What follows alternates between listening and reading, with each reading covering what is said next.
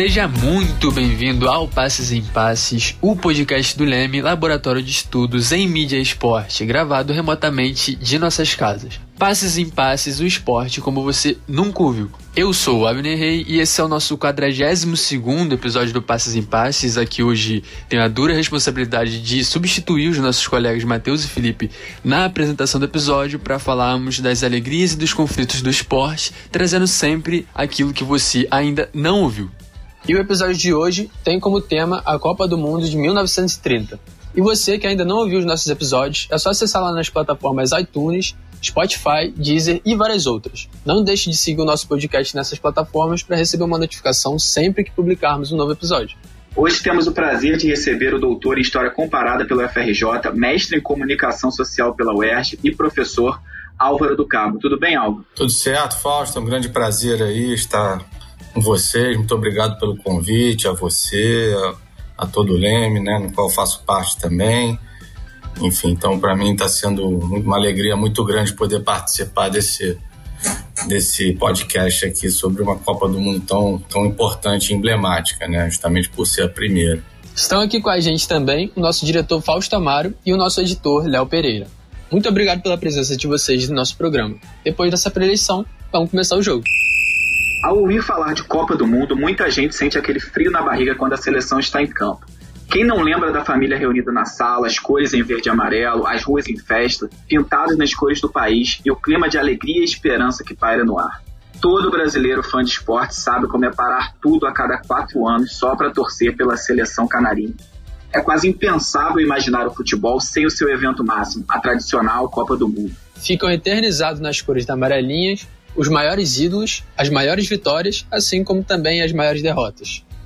Mas você já se perguntou como e por que esse evento acontece? Qual é a origem do maior evento futebolístico do mundo e por que, que ele tem tanta importância para o futebol? Nessa primeira Copa do Mundo em 1930, o contexto futebolístico era bem diferente do atual. A seleção brasileira, dividida, ainda sem a identidade que conhecemos hoje. O futebol ainda não era completamente profissional, ao menos no Brasil e na época um dos melhores times era o Uruguai, país sede da primeira Copa do Mundo. Começando este episódio, eu pergunto a você, Álvaro: o futebol só tem a dimensão atual em função da mobilização causada pelas Copas do Mundo?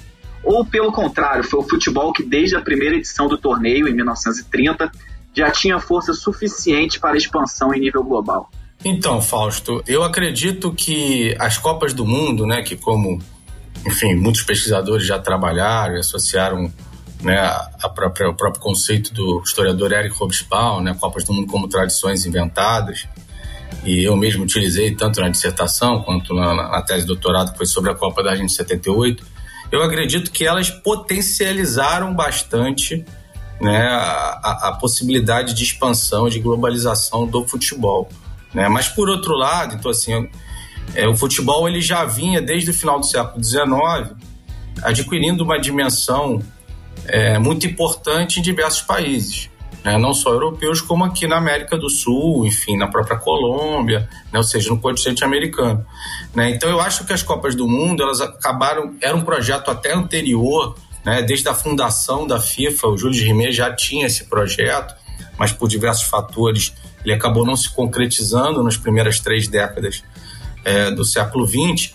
Mas o futebol já vinha se expandindo, já vinha é, se transformando num, num esporte, né? E mais do que num esporte, num elemento de identidade cultural muito importante, na minha visão, em diversos países. E no caso do Uruguai, do Brasil e Argentina, com certeza. Então eu acredito que foi uma foi um, um fator fundamental para a potencialização dessa capacidade que o futebol já, já vinha tendo e adquirindo nas primeiras décadas né, não só na Europa, como aqui na América Sul, América Latina de forma geral. A FIFA foi criada primeiramente com participação de sete países. São eles a, a França, a Espanha, a Bélgica, a Suíça, Holanda, Dinamarca e Suécia. Todos eles são europeus. É, entretanto, a decisão do país que iria sediar a Copa foi o Uruguai, na América do Sul.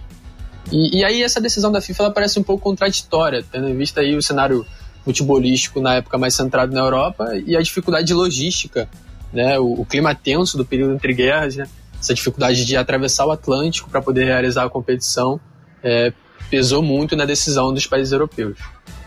É, em contrapartida a, a essa situação toda, quais seriam os benefícios dessa escolha? O que explica essa decisão da FIFA por ter um país da América do Sul como a primeira sede da Copa? Então, Abner, eu acho que essa é uma questão muito importante, assim, que foi o que sempre me intrigou, né? A, meu, a minha decisão de, de fazer uma dissertação falando sobre 1930 e 1950, a partir da perspectiva uruguaia, se deu em grande parte, é, no caso de 1930, por essa, por essa pergunta. Né? O que fez com que um país sul-americano é, fosse a primeira sede de uma Copa do Mundo? Né? E aí tem vários fatores que contribuíram né, para essa situação, de certa forma, inusitada né, e, para, e aparentemente paradoxal. É, acho que o fato, primeiramente, assim, o fato da impossibilidade dos países europeus de realizar esse evento, né, enfim, em função do período é, pré-guerra, da Primeira Guerra Mundial, depois do período entre guerras. Então, assim, tiveram alguns projetos que não lograram êxito, né? É logo depois da fundação da FIFA, como eu já te falei anteriormente. E aí, na década de 20, né, alguns fatores distintos acabam fazendo com que o Uruguai surja como uma possibilidade real.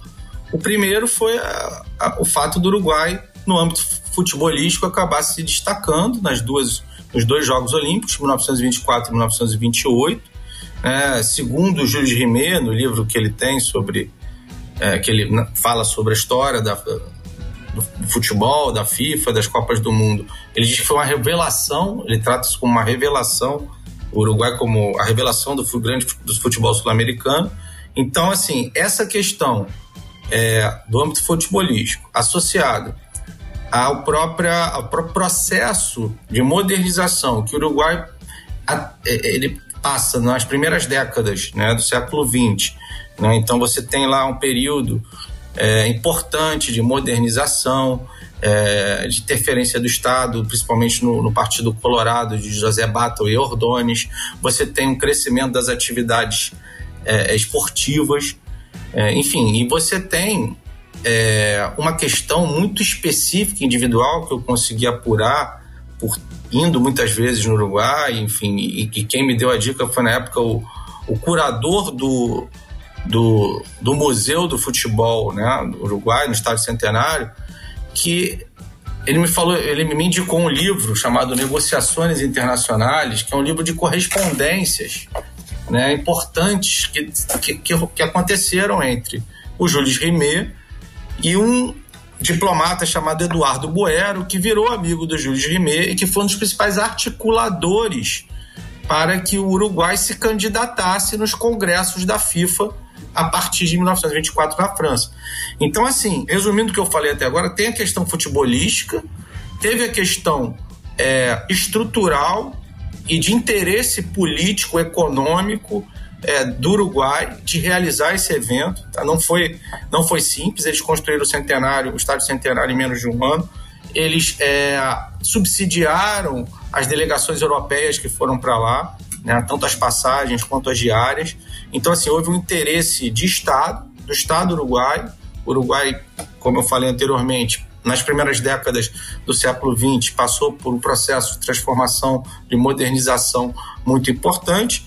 E teve essa questão individual, né, que segundo esse, esse, esse livro raro aí que eu consegui né, no, no Centenário, é, no Museu do Estádio Centenário, e a própria biografia do Júlio Rimet, é, houve uma articulação muito importante entre essas duas figuras. Eu acredito nisso. O, o Júlio Rimet, que era o presidente da FIFA, que queria muito que esse torneio acontecesse desde a fundação, e esse diplomata uruguaio que está envolvido na história do futebol uruguaio, é, enfim, desde a da década de 20, foi para os Jogos Olímpicos de 1924 e os dois, ele era diplomata na Suíça, os dois é, articularam de certa forma. Então, acho que esses três fatores são fundamentais: o fator esportivo, o fator é, é, político, econômico, né, de, de, da possibilidade do interesse na época. O, o, presidente era o Juan Campisteg, que foi convencido pela diplomacia uruguaia a organizar o evento, né, e o fator é, é também muito muito curioso, né, mas específico de uma, de uma relação pessoal entre dois é, homens importantes e que queriam realizar esse evento, o presidente da FIFA e um diplomata muito articulado no Uruguai. Então eu, eu entendo dessa forma, né? Tipo assim, é, foi uma das uma hipótese que de certa forma eu defendi, né, na desenvolvimento da minha dissertação. Continuando aqui, vamos falar um pouquinho do seu texto, a imprensa e as Copas do Mundo de Futebol no Mercosul.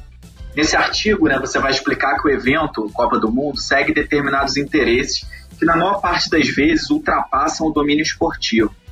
Isto é, a Copa do Mundo acaba sendo influenciada diretamente por questões econômicas, políticas e até mesmo geopolíticas, como falamos antes sobre a escolha do país sede. Na Copa de 1930, isso não foi diferente, pois já nessa primeira edição a FIFA precisou lidar com vários contratempos e negociações. Dito isso, né, você acredita, Álvaro, que a forma com que a entidade lidou com esses contratempos valeu a pena ao final? A organização dessa Copa poderia ter sido melhor de alguma forma ou podemos considerá-la como um início já muito promissor aí na história das Copas do Mundo? Eu acho que os esforços feitos né, por, por essas figuras e pelo, pelo governo uruguaio foram muito grandes. Né? Obviamente que tiveram problemas, principalmente para poder convencer as delegações europeias a participarem do evento. Só vieram quatro delegações, né? A França, a Romênia, Iugoslávia e Bélgica. E todas elas, é, é, mediante um, um, esforço diplomático, consular muito grande, né? É, obviamente que, que, a Copa do Mundo poderia ter, ter tido um sucesso maior se outras delegações europeias tivessem participado é, há registros, né, tá, até em algumas dessas correspondências desse livro, que, que os dirigentes uruguaios, o Júlio Gimet, tentaram muito é, que a Inglaterra, ou que pelo menos a Escócia, enfim, que as, que as federações inglesas participassem, né, o que daria um caráter é, talvez simbólico mais forte para o evento. Mas apesar disso tudo, né, eu particularmente acho que foi, foi, foi emblemática é, foi um ponto de partida importante. Né? Acredito, assim, pela pesquisa que eu fiz e, e pela diversas vezes também que eu estive no Uruguai, enfim, que ela acabou sendo muito importante como, como um marco inicial. E também já em 1930 você tem os interesses, tem interesses ali, né, como eu já falei anteriormente, né, políticos, de algumas figuras políticas, é, a questão da relação é, do, entre identidade nacional, modernidade, esporte, já vinha sendo construída, segundo alguns autores, né?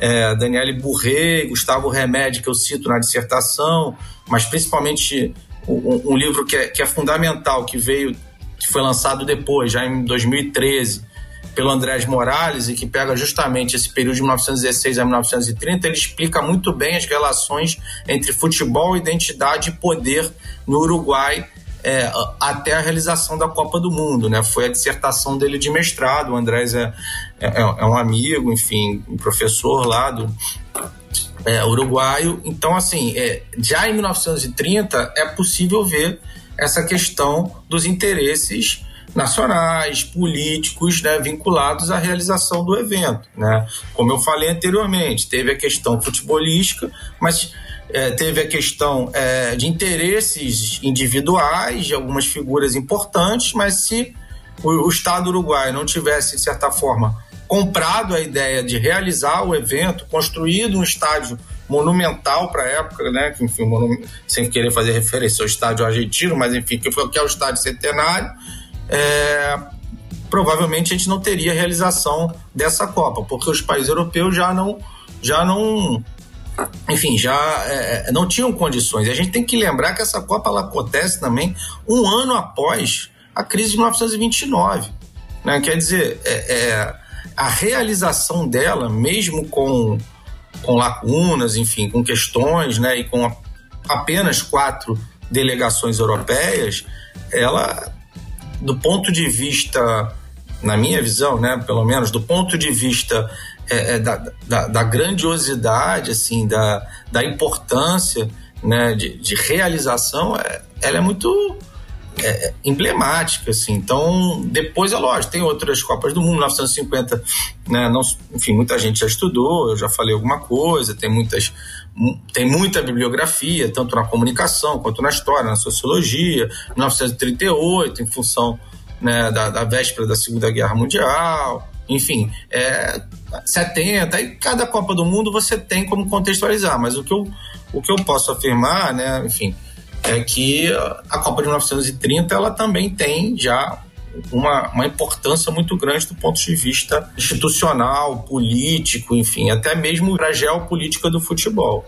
Só fazendo parênteses, vocês me fizeram uma coisa muito bacana, que foi reler a minha dissertação depois de quase 10 anos. Hoje eu praticamente reli eu falei, caramba, já não lembro mais muita coisa que estão me perguntando no roteiro. Você lê com outro foco, né? Um outro olhar, você vê vários problemas, você, você começa a ver, caramba, como eu naturalizava aqui um monte de coisa. Foi bacana, assim. Reli quase toda, reli, quer dizer, reli a parte de 30.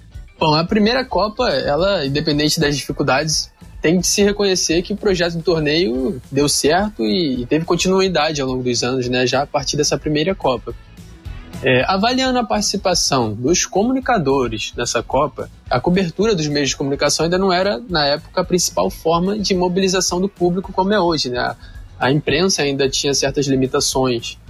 E, bom, apesar disso, é, quais aspectos da cobertura jornalística é, você acha, Álvaro, que a gente pode destacar como determinante para a ascensão do torneio nas edições seguintes? Então, né, como o meu foco maior é, foram nos, nos, jornais uruguais, assim, a, a, percepção que eu tenho é que lá, obviamente, houve uma cobertura muito grande de todos os, os, os jornais, independentemente da posicionamento político, ideológico. Então, você tinha cobertura né, no, no El País, no El Dia, na Tribuna Popular, enfim, eu coletei material né, em todos esses jornais. É, no caso brasileiro, né, eu pesquisei especificamente um jornal, que foi o Diário Carioca, é, que dava uma certa importância ao evento, né? Enfim, outros jornais também, como Correio da Manhã, nem tanto. Só que de, eu, eu entendo que assim, a mídia impressa foi importante para a construção das representações, né? Enfim, das seleções nacionais. Então eu acho que os jornalistas, né, no papel aí que o Legoff fala de senhores da memória, foram fundamentais para essas construções, né, desde 1930, então, para a valorização do evento, para a construção é, de representações, no caso das representações uruguaias lá, de Garra Rua, é, enfim, da Celeste Olímpica, que já vinha desde antes. Agora, também acho que, o, que, a questão das primeiras Copas, ela está muito.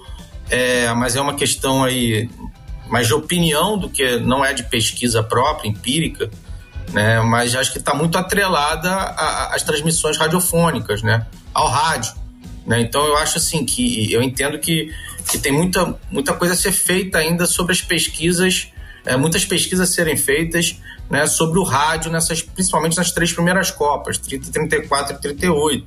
Né, porque como eu não pesquisei isso, né, mas até li, enfim, é, alguns livros, né, sobre que, que, mencionavam o rádio, mencionavam as pessoas reunidas na frente de, de lojas que tinham rádio enorme, nas praças ouvindo. Então eu acredito, né, enfim, que tanto os jornais, né, a mídia impressa, quanto é, os rádios, mas a questão dos rádios aí, como eu falei, é, é mais uma opinião do que uma afirmação, né, mas acredito que elas tenham tido uma importância muito grande, sim, para é, a construção de representações, de estereótipos sobre as seleções nacionais e, consequentemente, para valorização é, desses torneios. Né? Então, nesse sentido, é, as minhas fontes foram jornais uruguaios, enfim, o contraponto com o jornal brasileiro, mas é, eu acredito que uma boa pesquisa, né, enfim, não tenho conhecimento se alguém já fez sobre esse período, 30, 34, 38, li algumas coisas, mas não vi nada é, é, realmente trabalhando especificamente essa influência do rádio nessas Copas. Né? Não sei, talvez o Fausto tenha algum uma referência, ou você, Abner, mas eu acho que aí tanto, tanto os jornais quanto o rádio devem ter sido fundamentais para esse desenvolvimento. Não, realmente, eu lembro de ter lido alguma coisa, é, talvez até dos textos do Eduardo, que eu tenho lido ultimamente pro roteiro da, da próxima Copa. Eu li alguma coisa sobre isso, mas assim, ele foca mais no Rio de Janeiro, né? Daí, realmente, não tem, não, não pensei nem cheguei a pensar nisso, né? Do, assim, desse protagonismo do rádio na época. Não sei em qual tipo de papel que eles exerceram e tal, mas é realmente é muito interessante. É, não, eu acho, eu tenho, assim, eu eu tenho certeza que os jornais foram importantes, tá? Que eles são fundamentais até hoje na construção de, de, de, representações, né? enfim, de uma mitologia da, da, das Copas, dos heróis, nos próprios vilões que a, que a Leda estudou, né? enfim, isso aí. Agora, o papel do rádio, né? pelo menos até 1950, né? ou até um pouco mais, enfim, eu, eu acredito que tenha sido grande também, mas aí é uma questão de opinião, tem que é, é um campo que está muito aberto, né? Eu, eu, eu relendo né, minha dissertação e pensando em outras, outros livros de futebol uruguai que eu comprei depois, que eu já li alguns e tal.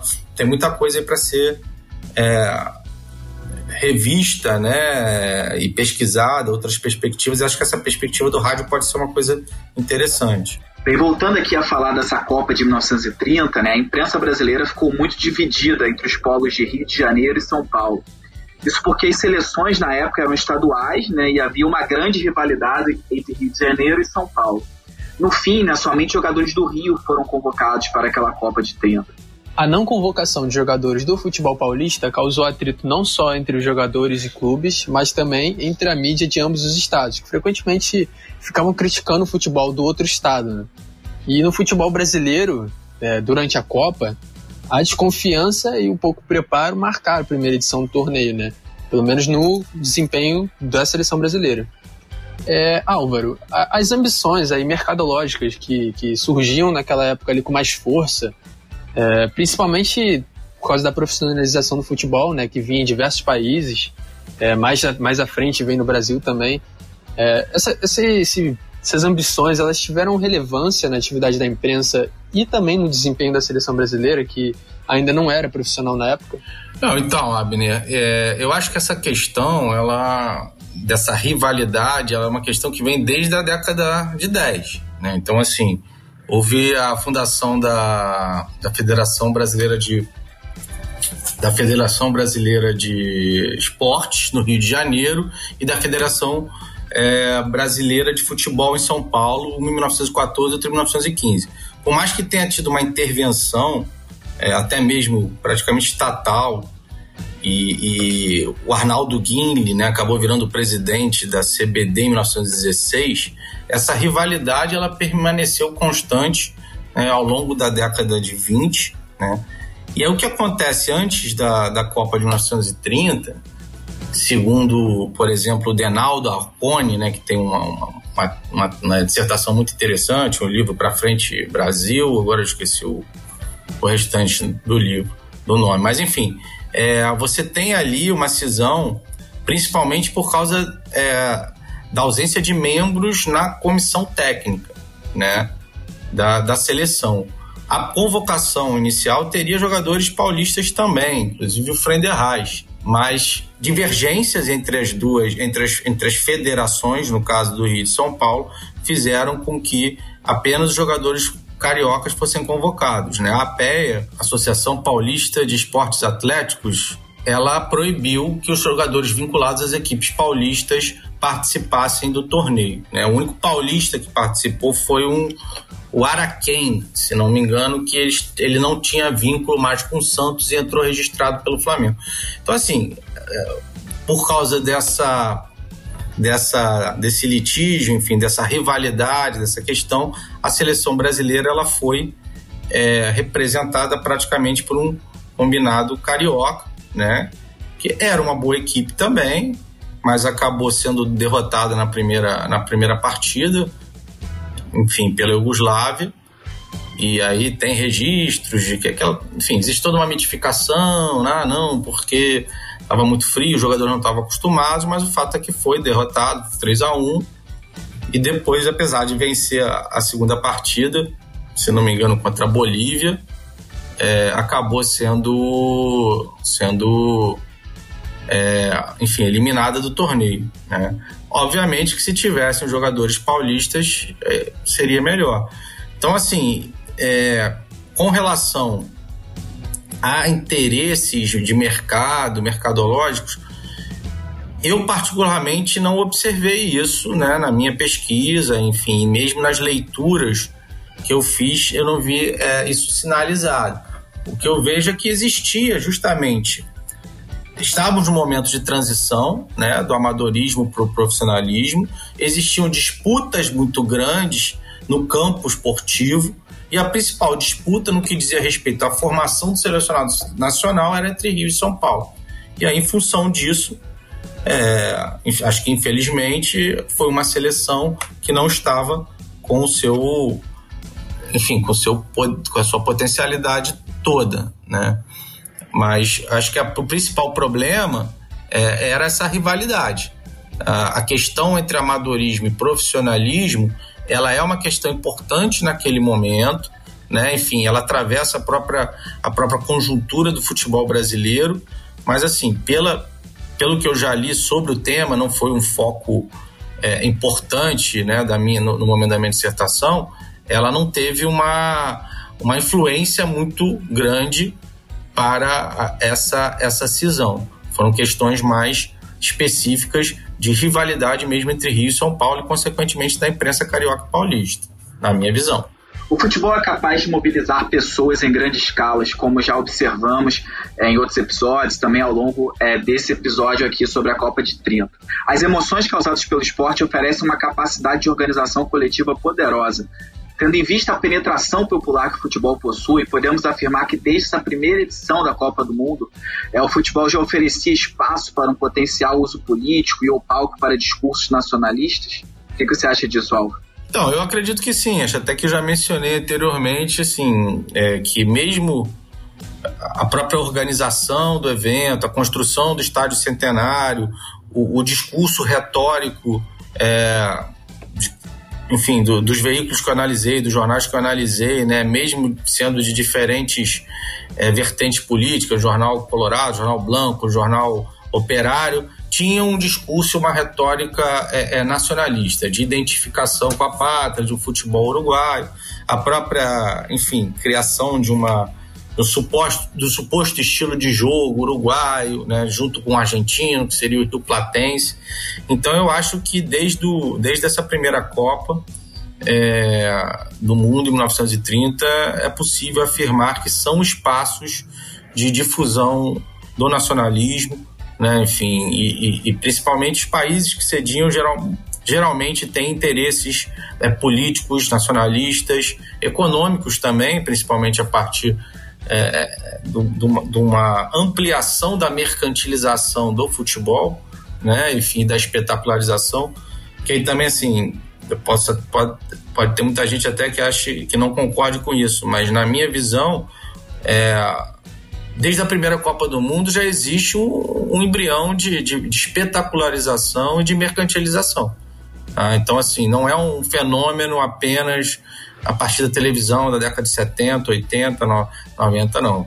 Né? Então você tem lá, só que obviamente um, de uma outra forma, né? enfim, com outro, com outro grau de envolvimento né? dos torcedores, do, do, das pessoas, mas é possível perceber, né, desde essa primeira Copa, é, em 1930, que o, o espaço o campo esportivo, né, e o, e o, o espaço dedicado a uma Copa, a Copa do Mundo, ele, ele pode ser utilizado, né? Mas aí também eu acho importante é, pontuar que ele pode ser utilizado por qualquer vertente política, né? Então essa questão da manipulação, como muitas vezes se fala nas Copas do Mundo de 1970, 1978, ela acontece porque o esporte é um elemento, na minha visão, de identificação dos indivíduos. Então ele é um elemento, né, enfim, que pode ser manipulado por qualquer vertente política em qualquer momento histórico.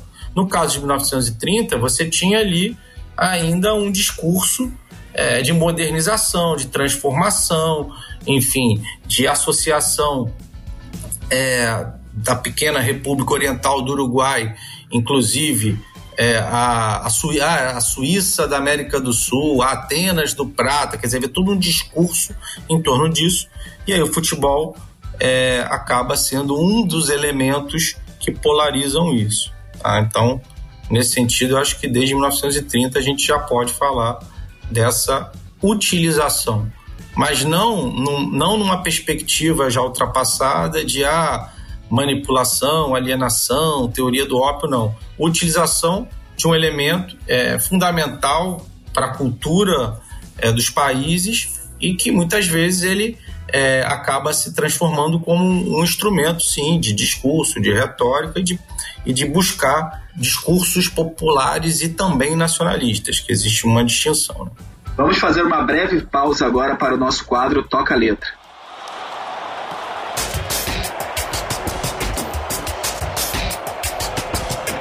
A música de hoje é Uruguai No Más, de Jorge Drexler. Solta a música aí, Léo.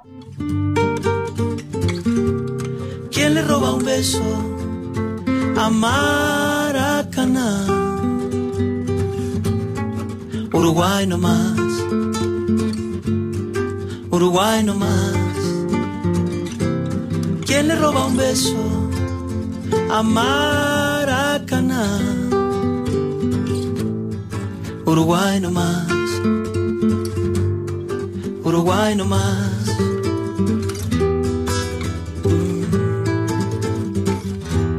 No seremos muchos, pero somos dueños de nuestros anhelos. Tenemos el alma del mismo color que el cielo. ¿Quién dijo que no se podía soñar, cueste lo que cueste? ¿Quién dijo que el cielo no era celeste? ¿Quién le roba un beso a Maracaná? Uruguay no más, Uruguay más. ¿Quién le roba un beso a Maracaná? Oh, Uruguay no más, Uruguay no más. ¿Quién le roba un beso a Maracaná?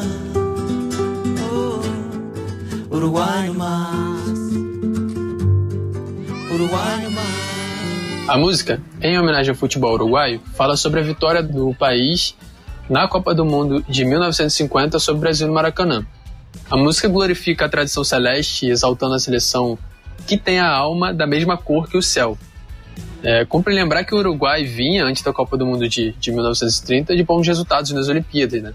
E confirmando seu favoritismo, o Uruguai venceria a primeira edição da Copa do Mundo dentro de sua casa. É, Álvaro, no seu artigo Os Primórdios do Futebol, da English High School, a Celestial Garra Charrua, que eu acredito que seja assim que pronuncie, você explica que o futebol uruguaio, desde muito cedo, ele teve influência direta dos ingleses, né? E, e, essa relação ela pode ter oferecido ao Uruguai uma organização aí do futebol mais adiantada do que os demais países sul-americanos? Então, Abner, primeiro fazer né, justa homenagem aí, a referência a esse, esse artigo. É, esse artigo, ele, se não me engano, eu apresentei na Ampu de 2009 ou de 2011, agora eu já não me lembro. Né, ele vem a partir de um livro do Juan Carlos Uriaga, né, que é El Fútbol de 900, Origem e Desarrollo del Fútbol no Uruguai, é, entre 1875 e 1915. E é muito interessante, ele, ele apresenta muitos dados, enfim. É, e ele justamente demonstra a importância da influência né, da Inglaterra, primeiro com o cricket, depois com o remo, o cricket e remo, né, e, enfim, e depois no futebol. Então esse artigo ele foi importante na época da minha dissertação, né? Quer dizer, a leitura desse livro e aí eu fiz um, uma parte, né? Um capítulo, enfim, a parte de um capítulo e apresentei como artigo. É, mas respondendo a sua pergunta de uma forma mais, mais objetiva, né? Enfim, esse artigo é legal, esse livro é legal porque ele fala da origem do, do Pearol, que era um, um, clube, era o Kurk, era um, um, clube de cricket, né? Que ficava situado na, na, bairro do, de Pearol. Eu tive a oportunidade de visitar, né? Era uma fábrica, né? E, e os trabalhadores ingleses começaram também a jogar futebol já em 1891, mas era um clube de cricket primeiro. Então, assim, eu acho que a influência inglesa, né, enfim, eu acho que é uma parte dos pesquisadores, né, que de esporte, futebol, a gente obviamente que reconhece a influência inglesa tanto no Uruguai quanto na Argentina, né, e no próprio Brasil, né? Então, é, surgiram os clubes ingleses lá, o Albion Futebol Club, é, o Penharol, que vem do CURC, o Nacional já vai ser uma dissidência, e no primeiro campeonato uruguaio, se não me engano, em 2000, ele não foi autorizado a participar por ter origem crioula, né, crioja dos, dos é, e pelas cores também, né, da alusão às cores. Agora, é, eu acho que teve uma influência, mas eu não colocaria assim, ah, a influência inglesa é que possibilitou o Uruguai ter uma organização maior e aí por isso organizar a primeira Copa. Eu não vejo dessa forma, eu vejo que tiveram outros fatores, porque eu acho que a influência inglesa ela teve também na Argentina, também no futebol brasileiro, né? Eu acho que assim, é, tem alguns outros fatores. Primeiro, a, própria organização federativa, né? A, a Federação Uruguaia de 1900, se não me engano, é, e também é, essa questão da do futebol uruguaio já incorporar jogadores negros também desde muito cedo na sua seleção nacional, Isabelino Gradim, né, depois o Leandro Andrade, mas eu atribuiria a essa organização pela própria pela própria pelo próprio momento conjuntura política que o, que o Uruguai passava, por esse impulso de modernização, por tudo por todas as transformações, né, que eles passam é, ao longo das primeiras décadas e pela própria questão é, é, geográfica, de ser um país pequeno, com uma população relativamente pequena. No início do século, se não me engano, tinha um milhão de habitantes. Então, isso tudo contribuiu. Né? A, a, a influência inglesa, eu acho que ela, ela é fundamental para entender as origens do futebol no Brasil, no Uruguai, na Argentina, não necessariamente a organização é, estrutural de, é, de cada país. Aí eu acho que por questões específicas, em cada país você tem um desenvolvimento das associações, é, dos torneios nacionais, enfim.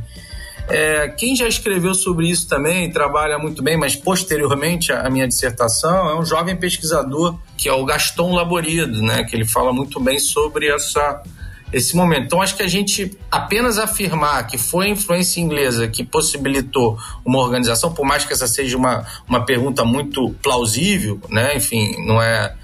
É, mas eu acho muito pouco. Assim, acho que a gente tem que entender as especificidades históricas, entender também é, as próprias disputas no campo uruguaio até 1900 é, predominavam os clubes de origem inglesa, alemã também. Aí depois você tem aí a entrada do Nacional rivalizando contra, com o Penarol, mas o Penarol também de certa forma se transforma e se populariza. Né? Então assim é, é, é, existem várias várias questões. E aí a participação e aí a, o crescimento do futebol uruguaio se deu é, também pelas conquistas de 1924, 1928. Né? Mas o fundamental no que diz respeito à Copa de 30, reitero aqui na minha visão, é a própria conjuntura política que, que o Uruguai passa nas primeiras três décadas e o interesse que as autoridades, junto com o corpo diplomático uruguaio, vão ter na organização do evento. Este é o 42 episódio do Passe em Passe, o esporte como você nunca ouviu. Obrigado pela sua audiência, está gostando do episódio de hoje? Agora vamos para o nosso quadro Ondas do Leme.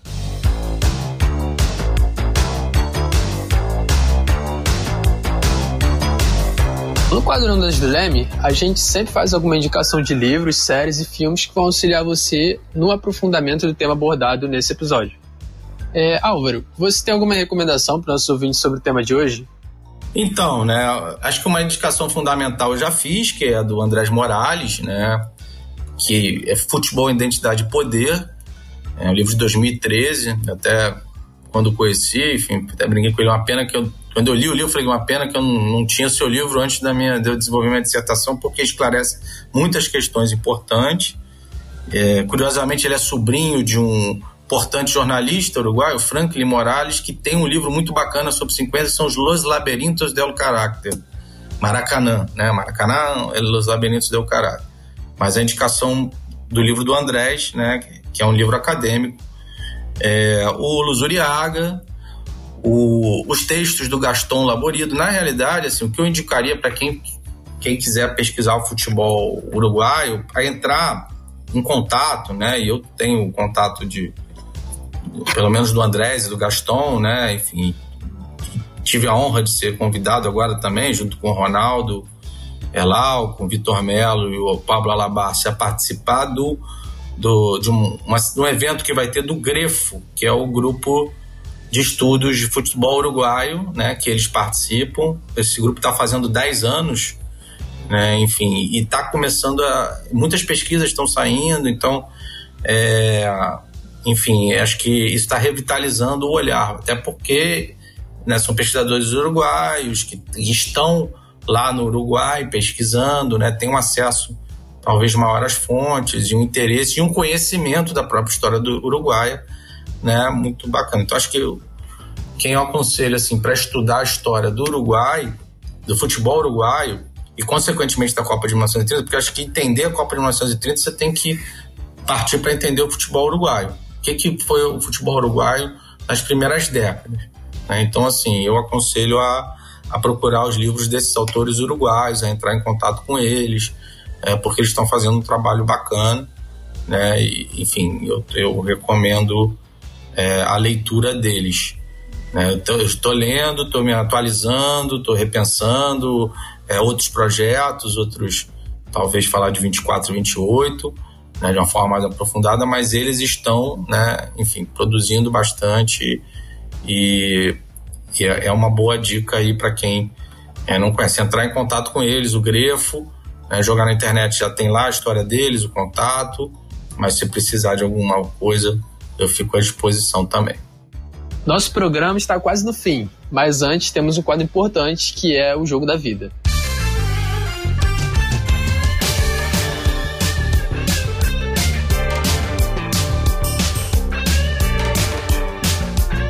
Álvaro, para você, qual jogo marcou sua história? É, em qual momento o esporte entrou na sua vida e quando você teve certeza que era apaixonado por esporte? Então, essa é uma questão bem, bem complexa. Eu que frequentei o Maracanã há muitos anos, né? Enfim, desde os anos 80. É, pensando num jogo da vida de Copa do Mundo, eu eu lembro sempre assim do jogo da semifinal de 1998. Eu trabalhava como guia de turismo, ganhei o ingresso para assistir e vi o Brasil passar nos pênaltis pela Holanda. Foi uma emoção indescritível. Mas pensando no jogo que marcou a minha vida no sentido de eu falar não, esse é o esporte que eu amo. Enfim, tem a, aí eu peço desculpas ao Fausto, mas tem a ver com a, com a rivalidade local e clubística. Meu pai era vascaíno, mas mesmo assim eu virei flamenguista devido à função daquela geração e de um jogo que eu fui em 1982, né, final Flamengo e Vasco da Taça Guanabara. Se não me engano, foi o pentacampeonato da Taça Guanabara. E, e aquele jogo marcou para mim o gol do Adílio no final, os 45 minutos no campo do Mazarope é, foi muito marcante para um garoto de oito anos. Enfim, mas foram muitas emoções esses anos todos aí no, no Maracanã e nos estádios da vida.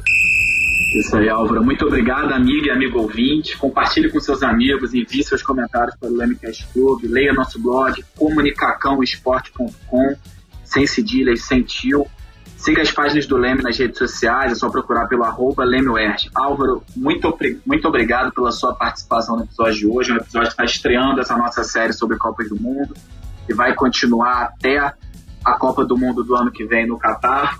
E muito obrigado pela sua estreia aqui no programa, Álvaro, que já é pesquisador do Leme, talvez um dos primeiros, antes do Leme ser Leme. Um dos dinossauros. E pela primeira vez aqui. Exatamente. Valeu, um abraço, eu que agradeço aí Fausto e Abner aí, Léo pela, pelo carinho aí, pelo convite, enfim, pelo bate-papo.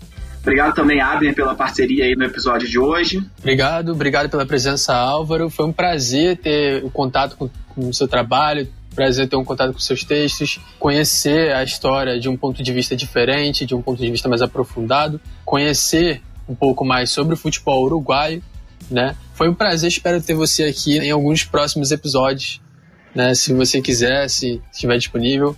Eu espero muito ter você aqui novamente. Valeu, Abner. Eu que agradeço aí. Vai em frente, garoto, que a gente precisa sempre do, do Leme sendo renovado aí com novas pesquisas, enfim, com bastante vontade. Obrigado aí. Isso aí, pessoal. Passe em Passe é uma realização do Laboratório de Estudos em Mídia e Esporte do Audiolab da UERJ, com coordenação geral de Ronaldo Elal, direção de Fausto Amaro e Felipe Mostaro, roteiro e produção do Abner Rey, que apresentou o programa aqui comigo, e Carol Fontinelli, edição de Leonardo Pereira. Nosso programa é quinzenal e esperamos vocês no próximo episódio. Vem coisa boa por aí. Passe em passe o esporte como você nunca ouviu.